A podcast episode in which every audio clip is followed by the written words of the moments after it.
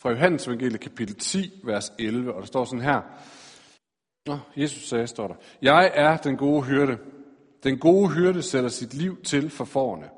Den, der er daglejer og ikke er hyrde, og ikke selv ejer fårene, ser ulven komme og lader fårene i stikken og flygter. Og ulven går på rov iblandt dem og jager dem fra hinanden. For han er daglejer og er ligeglad med fårene. Jeg er den gode hyrde. Jeg kender mine får, og mine får kender mig. Ligesom faderen kender mig, og jeg kender faderen. Og jeg sætter mit liv til for fårene. Jeg har også andre får, som ikke hører til denne folk. Også dem skal jeg lede, og de skal høre min røst, og der skal blive én hjort, én hyrde. Inden vi går ind i teksten sådan rigtigt, så skal vi lige have konteksten på plads, fordi som regel så fortæller det lidt om, hvorfor Jesus han siger, som han gør. Så konteksten her, altså fra Johannes evangeliet, det der skete omkring, var, at Johannes fortæller, at Jesus han har lige helbredt en mand, som var født blind.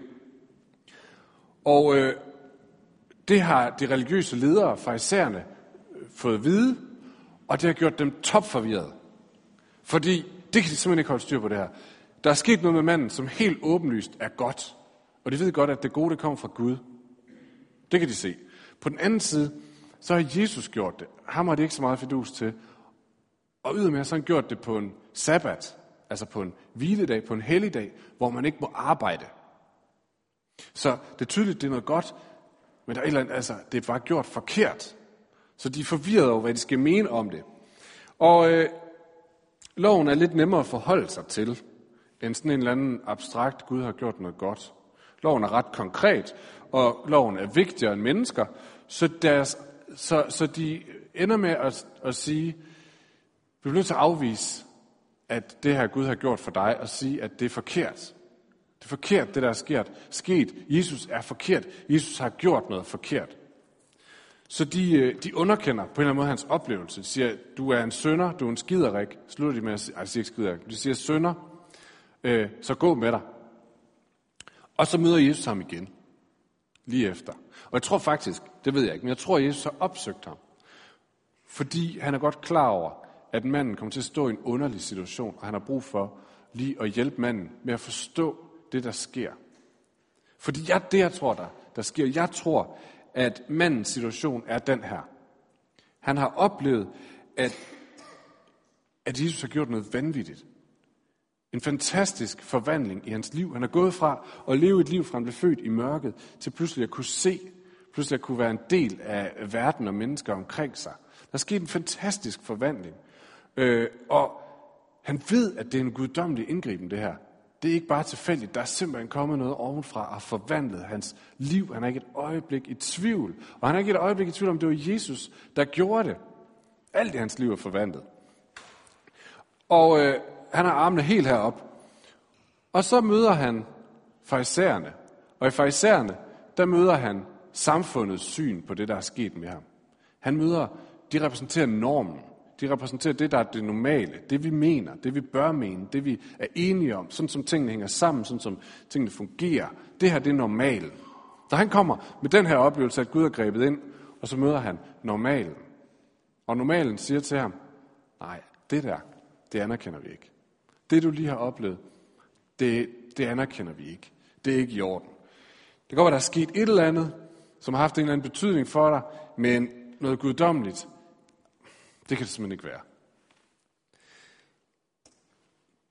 Fordi det kan ikke få det til at passe ind til deres system. Og mit gæt er, at da Jesus møder ham, hvor han er på vej væk fra farisæerne, så han totalt mister den der entusiasme.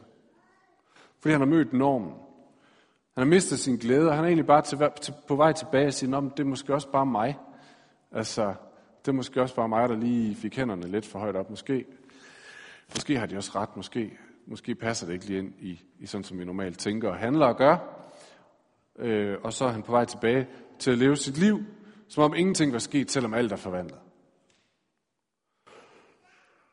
Og her er det, at Jesus begynder at fortælle den beretning, vi lige har læst, om hvem er det i den her verden, der er værd at følge? Hvem er det, der er værd at lytte til? Eller sagt med andre ord, hvem er det, der må definere den norm, jeg lever ud fra? Hvem er det, som må sætte kassen? Fortæl mig, hvad der er virkeligheden. Fortæl mig, hvad der er rigtigt, og hvad der kan ske, og hvad normen er, sådan set. Og at det at følge ham, nogle gange kan føre til et brud med normen. Nogle gange kan føre til et brud med normalområdet, eller med det, som folk normalt tænker, at det er det, vi kan forstå. Jesus, han siger det lige verset inden, eller nogle få vers inden, han siger ret voldsomt sådan her: til dom er jeg kommet til denne verden, for at de, der ikke ser, skal komme til at se, og de, der ser, skal blive blinde. De, der sætter normen, de, der ved, hvordan tingene hænger sammen, bliver blinde. Men de, som ikke helt forstår det der passer, ikke helt passer ind, de pludselig ser noget. Og når vi læser beretningen, eller går igennem den nu her, så skal vi prøve at sætte os i mandens sted. Så prøv lige at tænk, om du har en erfaring, eller en oplevelse, eller en overbevisning.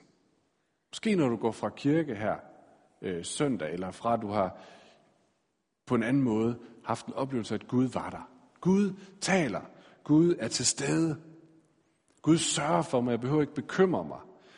Gud leder mig. Han fortæller mig, hvor jeg skal gå hen af. Armene herop. Så møder man normalen. Gud taler ikke. Nej, det kan vi i hvert fald ikke. Det kan godt være, at du har en oplevelse, men det kan vi ikke rigtig navigere efter. Eller, ja, Gud sørger for, jamen det kan godt være, at du har en oplevelse, men du bliver også nødt til at have brød på bordet. Eller Gud leder, ja, men du skal også lige tænke dig om. Det kan godt være, at du har en oplevelse af det, men at Gud virkelig griber ind, ja, det kan vi ikke rigtig styre med. Det kan vi ikke styre ud fra. Og man mister sin overbevisning, sin frimodighed, sit mod i mødet med normen. Prøv at lade os sætte os ind i det, og så prøv at læse det her. Så prøv at gå igennem teksten. Jesus starter med at sige: jeg er den gode hyrde. Den gode hyrde sætter sit liv til for fårene. Så det første, Jesus gør, er at introducere et billede. Det er nemt at forstå. Et billede af en hyrde. Det er måske ikke så nemt at forstå for os. Men uden at forsøge at gøre det plat, så kan vi friske det lidt op, og så kan vi godt tillade os at sige, at Jesus, han siger noget i retning af, at jeg er den gode leder. Jeg er den gode leder. Mange af os ved, hvad det er at have en leder på arbejdet, eller i en eller anden forening, eller hvad ved jeg. Og vi ved også godt, hvad en dårlig leder er. En dårlig leder, det kan være en, som virker til at være mere optaget af sine egne dagsordener, sin egen karriere, end af det, som jeg som medarbejder har gang i. Og når man kommer med en sag, et eller andet, man har brug for at diskutere, så er vedkommende altid travlt optaget, og det kan vi simpelthen ikke tage os af lige nu. Eller også, jeg skal nok tage mig af det, men der bliver aldrig nogensinde handlet på det. Fordi vedkommende er egentlig mere optaget af det, han eller hun selv står med på tallerkenen lige nu. Og hvis der viser sig en bedre stilling, så er vedkommende sandsynligvis videre til noget nyt, efterlader sig måske en masse rod. Fordi arbejdspladsen, virksomheden, medarbejderne, de var ikke så vigtige. Men min mulighed for en ny karriere, for en større karriere, var vigtigere. Det er en dårlig leder. Jesus siger, jeg er den gode leder. Hvad betyder det? Jeg er opmærksom på mine folk. Jeg er opmærksom på deres behov. Jeg er opmærksom på deres svagheder, på deres styrker. Og så giver han den lidt ekstra tak. Han siger, jeg sætter mit liv til for mine folk. Det forventer man ikke af en leder. Det er altså lige at gå en tak for langt, ikke? Men det forventer man altså heller ikke af en hyrde. Så det er lige så overdrevet, da han sagde det på det tidspunkt. Folk har været lige så meget, ja. Slap nu af. Men oversat til lederbilledet, så vil det være at sige, jeg er den gode leder, jeg vil hellere sætte mit eget renommé over styr, min egen personlige formue, mit gode navn og rygte, end jeg vil, at de her medarbejdere eller den her virksomhed skal lide under det. Faktisk vil jeg den hellere dø. Det er en leder, der er værd at følge, og en sidenote til det, det er det eksempel, vi har for lederskab. Os, der forsøger at følge Jesus. Uanset om det er i kirken, eller om det er på arbejdslivet, eller hvad det er. Det er modellen for lederskab. En leder, som ikke tænker på, hvad er min stige her? men som tænker på, hvem er det, jeg er sat til at lede? Hvem er det, jeg er sat til at tjene? Hvem er det, jeg er sat til at give mit liv for, jo næsten, som Jesus siger? Det er det første billede, så siger Jesus, den, der er daglejer og ikke er hyrde og ikke selv ejer fårene, han ser ulven komme og lader fårene i stikken og flygter. Så Jesus er den gode leder, og nu indfører han kontrasten, den dårlige leder, daglejeren. Han ejer ikke selv fårene, han har ingen ansvarsfølelse for fårene, han har ikke noget tilhørsforhold til fårene. Han er der, fordi han får løn for det, og han får noget ud af det, men hvis der opstår problemer, hvis det begynder at presse ham, så er han ude igen. Prøv at lægge mærke til, han siger ikke, at faren i det her billede, altså ikke faderen, men faren, risikoen, er ikke daglejerne. Det er ulven, der er det. Ulven kommer. Daglejerne gør sådan set ikke noget ondt. Den dårlige leder gør måske heller ikke noget ondt i sig selv. Indtil krisen kommer, så kan de sådan set have været udmærkede ledere. Daglejeren kan have været fin til at tage forne med de rigtige steder hen. Men det store problem er, at han lovede noget, han ikke kunne holde. Han indbydede til en tillid, som han ikke var værd. Folk stolede på ham, folk lagde deres timer hos ham, lagde deres forventninger hos ham, deres investeringer og fulgte efter ham. Men da det kom til stykket, da krisen kom, da udfordringen kom, så kunne han faktisk ikke leve op til den grad af tillid, som var blevet vist ham. Og så overlevede han folk til problemerne, eller til ulven. Vi tænker straks, ej, sådan en skide daglejer, helt ærligt. Men måske kan man virkelig ikke fortænke ham i det. Altså, havde vi været hyrde, og der var kommet en ulv, som siger, det er vigtigere, at jeg overlever, end at foråret overleves. Det er okay, jeg trækker mig her. Er man ansat i en virksomhed, og alting begynder at gå imod mig som leder, så er det måske okay at sige, at jeg bliver simpelthen nødt til at passe på mig selv og familien. Jeg har ikke sagt ja til at dø for det her. Måske kan man ikke fortænke daglejeren i det. Men måske har folkene her også en del af skylden. Fordi de lagde alt for store forventninger i, hvad den her daglejer eller den her leder kunne for dem. At det var ham, der skulle sikre dem. At det var hende, der skulle sørge for, at alt gik godt i alle ting.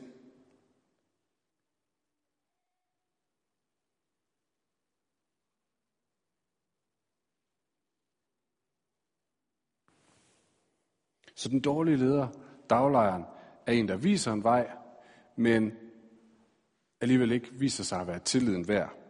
Det er helt tydeligt, hvad Jesus han snakker om her i lignelsen, om han henviser til farisæerne og de religiøse ledere og siger, at det er dem, der går mere op i fromhed, end de går op i mennesker. Eller om han prøver at tegne et generelt billede af de her ting eller personer, som vi følger, som vi forventer noget af, som det ikke kan give os.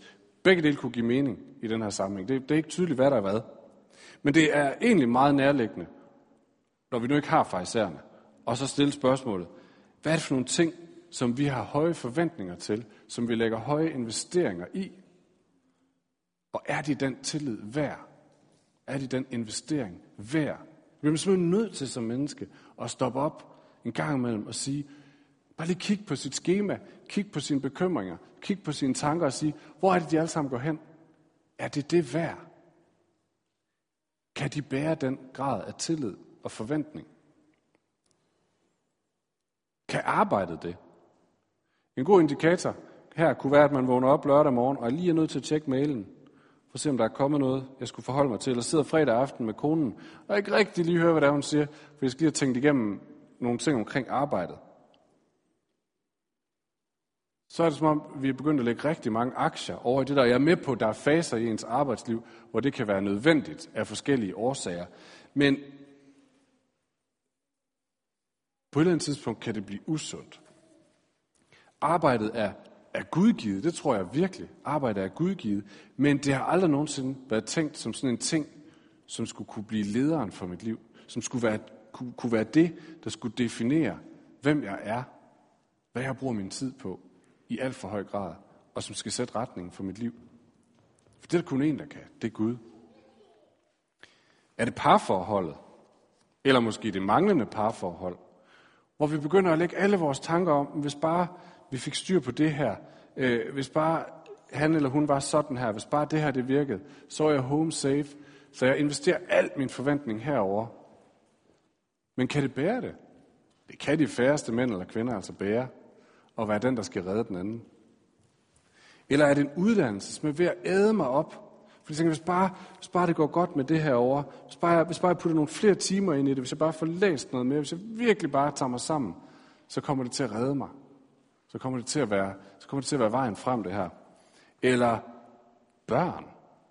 Hvis bare det går godt med mine børn, hvis jeg bruger mere krudt på at læse om dem, og bekymre mig om dem, og studere det, og flere penge, osv., så går det dem godt, og så går det hele godt i sidste ende. Det er alle sammen gode ting. Det er ting, Gud har givet. Det er Gud, ting har givet os at gå op i og investere i og bekymre os om, eller i hvert fald kæmpe for.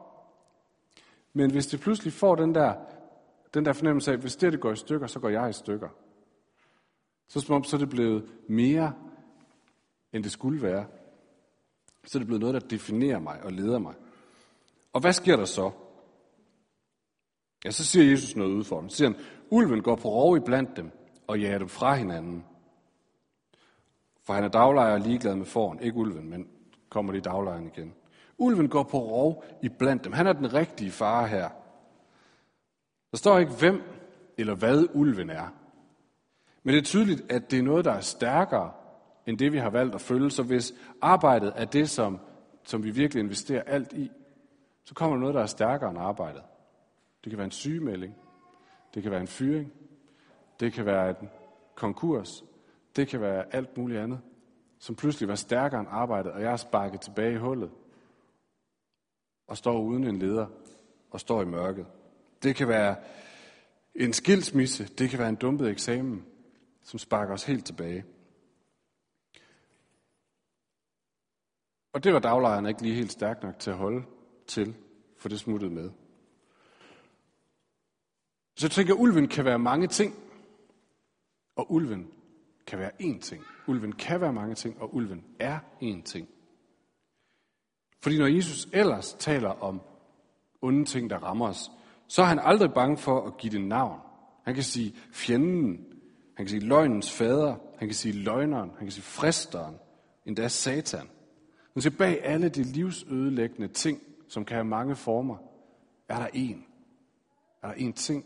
Er der én kraft? Er der én magt?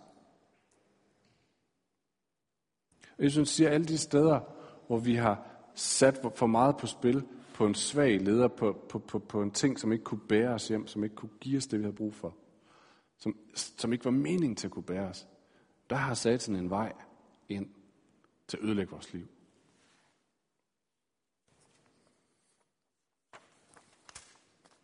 Han er harsk. Hvad gør ulven? Det siger Jesus også. Han siger, at den har to formål her. Ulven har to formål. Han siger, at den går på rov. Man kan også oversætte det på en anden måde, som måske sådan lidt mere til at forstå. Det er, at den kaster sig over, tager og slæber væk. Så når ulven kommer, når ondskaben kommer, så kommer den fra mørket, griber og trækker med ned i mørket. Den kommer fra frygtens rige, griber, trækker med ned i frygten. Kommer fra ensomhedens land, tager os, hiver os ud i ensomheden. Trækker os væk fra lyset, trækker os væk fra alt det gode, dernede, hvor den kan kvæle os lige så langsomt og stille i mørket. Så det er den ene ting. Den anden ting, den gør, det er, hvis ikke den lykkes med at gå på rov og trække væk, så gør den, ifølge Jesus noget helt andet. Han siger, så jager den dem fra hinanden. Splitter dem ad. Og hvorfor står det? For det er ret underligt, ikke? Fordi han står og snakker til nogle enkelte personer. Det her handler om sådan enkelte hyrder og får og sådan noget her. Og så taler han til et fællesskab. Han siger, den onde kommer og splitter ad, jager dem fra hinanden. Hvorfor gør han det? Det tror jeg, han gør, fordi han ved, hvad vi er skabt til. Og han kender en af fjendens effektivste våben. Så vi er skabt til fællesskab. Gud siger i skabelsesberetningen, han så, at det var ikke godt for mennesket at være alene. Det er brug for nogen at være sammen med. Det hørte Satan desværre også. Så han fandt ud af, at hvis jeg kan gå ind og lige lave en kile her imellem, så får jeg dem skilt ad og gjort dem mere sårbare. Og så er det nemmere at fange dem og trække dem med ned i mørket. Jeg tror, det er en advarsel til menighederne, han giver her. Han siger, ulven vil forsøge at splitte jer ad. Ulven vil forsøge at jage jer fra hinanden med alt, hvad han kan. Og uden fællesskab, uden at holde sammen, så er det simpelthen for let et bytte. Dietrich Bonhoeffer, som jeg nævner en gang imellem, tysk teolog under 2. verdenskrig og modstander mod Hitler, som en af de få, han har en lille bog, som hedder Gemeinsames Leben, kristen fællesliv eller sådan noget der, hvor han skriver sådan her: det er let at glemme, at det kristne fællesskab er en gave af Guds nåde fra Guds rige. En gave, som kan blive taget fra os når som helst. Han skriver utrolig meget i den bog om, hvor svage vi står, hvis vi står alene. Og Jesus er meget tydelig og meget advarende her. Jeg tror let, vi kan tage for let på det her. Overvurdere vores egen styrke. Det kan jeg se på mig selv. Mit liv er så fyldt af prioriteringer, eller af ting og sager, jeg skal nå. Og vigtige aftaler og ting, hvor jeg skal ud og vise mine muller på den ene eller den anden måde. Så det der med at bruge tid på bare at sidde og snakke om mit liv, og snakke om Gud, og bruge krudt på det sammen med nogle andre mennesker. Ja, det er måske ikke så vigtigt. Det er ikke lige det, jeg er kaldet til lige nu. Og ja, vi skal ud og vise muller. Vi skal ud og vise muller for Herren i hvert fald. Men det kan vi altså ikke. Sådan læser jeg teksten. Det kan vi altså ikke, hvis vi tror, vi kan gøre det alene. For så bliver vi for svage. Det bliver for nemt at tage en, der går ud og viser muller for Herren, lige lægge et kvælertag omkring ham og slæbe ham med ned i mørket og ensomheden. Det er simpelthen for nemt. Så Jesus, han ved, at her er der brug for at give en advarsel. Jeg kan se det på et tidspunkt af mit eget liv, hvor jeg har prioriteret det for lidt, og så søge sammen med andre kristne og bruge krudt på det. Jeg kan se, hvor svag jeg har stået. Hvor nemt jeg har ladet mig forlede til alt muligt andet. Så Jesus giver en advarsel, men han giver også en invitation. Så han siger, det her, det er det farlige, men nu skal I høre noget andet.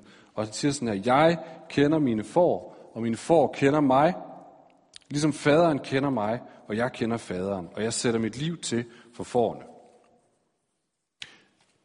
Den er lidt svag, den danske her. Jeg kender mine får, og mine får kender mig. På græs, der står der, jeg kender mine egne. Jeg kender mine egne, og mine egne kender mig. Det er så meget mere tæt, meget mere relationelt, end det der mine får. På så forskellen, hvor daglejerne, de havde et lønforhold til de her. Det er de får, som jeg har fået besked på at passe, og det gør jeg, så længe det giver mening. Når det begynder at koste noget, så smutter jeg. Det er ikke det, Jesus han siger. Han siger, jeg kender mine egne. Mit hjerteblod. Hans elskede. Hans stolthed. Hans ære. Dem han kæmper for. Dem han dør for. Hans brud. Mine egne. Der er absolut ingenting, der kan få ham til at opgive os. Whatsoever i vores liv. For vi er hans egne. Vi tænker nogle gange, men hvis jeg havde penge nok, så ville det give mig et bedre liv. Så er jeg frit stillet til at gøre, hvad jeg ville. Men det vil de ikke. Det eneste penge, de ved, det er, at de vil tage os, og så vil de bruge os. Vi tror, vi bruger dem, de bruger os, fordi de fuldstændig sætter styring på vores liv. Jesus han siger, I er mine egne.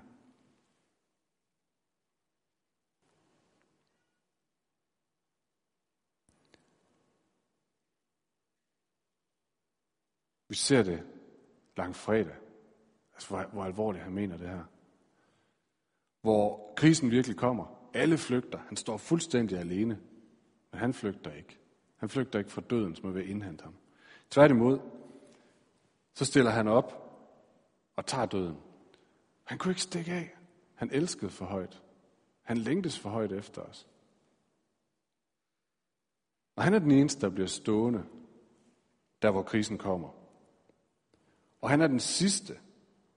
Også når den sidste fjende kommer, når døden kommer. Og prøv at den der er altså ikke nogen endnu, der har regnet ud en måde at besejre på. Af alle de mange daglejere, som vi har mulighed for at vælge, der er ikke nogen af dem, der tilbyder, om døden klarer også for dig. Men det gør Jesus, han siger, Han lover os, en dag så får vi en sejrspris. Et nyt liv, som overgår de vildeste forventninger, vi kan have til det.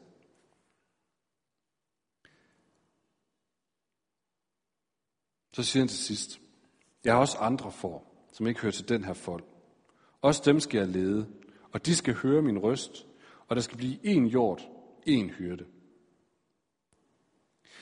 Så Jesus slutter sin lignelse af her. Han har talt til dem, som enkeltpersoner, som fællesskab. Nu slutter han med at udfordre deres billede af fællesskabet. Han siger, jeg har også nogle andre for. Vi troede, vi var dine. Nej, jeg har også nogle andre for. Men du har lige sagt, vi er dine egne. Ja, men jeg har også flere. Og de havde en meget klar forestilling om, hvem der hører til de her mine egne, til den her flok. Og det var sådan defineret af etnicitet, af opdragelse, af måder at leve på og opførsel. Og det er som Jesus siger, ja, I vil blive overrasket. Der er faktisk flere, der følger med her, og I bliver overrasket over, hvem I skal sidde ved siden af. Hvad er det, der definerer alle de andre? Det han siger, det er, de hører min stemme. De skal høre min stemme. Nogle gange møder jeg mennesker, og tænker, de passer virkelig ikke ind i den her flok af Jesus egne. Altså det gør det virkelig ikke. Jeg mødte mange af dem nede i fængslet. Altså mennesker, hvor jeg tænkte, dem vil jeg ikke forvente at sidde ved siden af i kirken. Jeg er ikke sikker på, at jeg havde lyst til det. Men når jeg snakker med dem, så kan jeg høre, at de hørte Guds stemme. Og så må Jesus siger, de hører til mine egne. Han kaldte på dem. Han rumsterede deres tanker. Han længtes efter dem. Hvis Jesus han er hyrde for dem, så er han mere noget, end jeg er. Hvis han taler til dem, så er jeg i familie med dem. Så udfordringen her er i virkeligheden. Jesus han siger, at det skal blive én hjort. Og vi tænker, jeg ved ikke, om jeg vil være én hjort. Så Jesus er udfordrende i den her lignelse, men han er også inviterende. Helt ud over grænserne, nådig og inviterende. Han sætter fingeren på nogle ting, og han taler alvorligt om nogle ting, men han præsenterer også samtidig sig selv som den her længselsfulde, elskende, kæmpende ven, far, konge, bror, der bare siger, hey, men kom herover. Som længes efter at få lov til at være leder i vores liv. Fordi han er den eneste, der kan bære den investering. Vi skal slutte med at rejse os op, og vi skal bede sammen.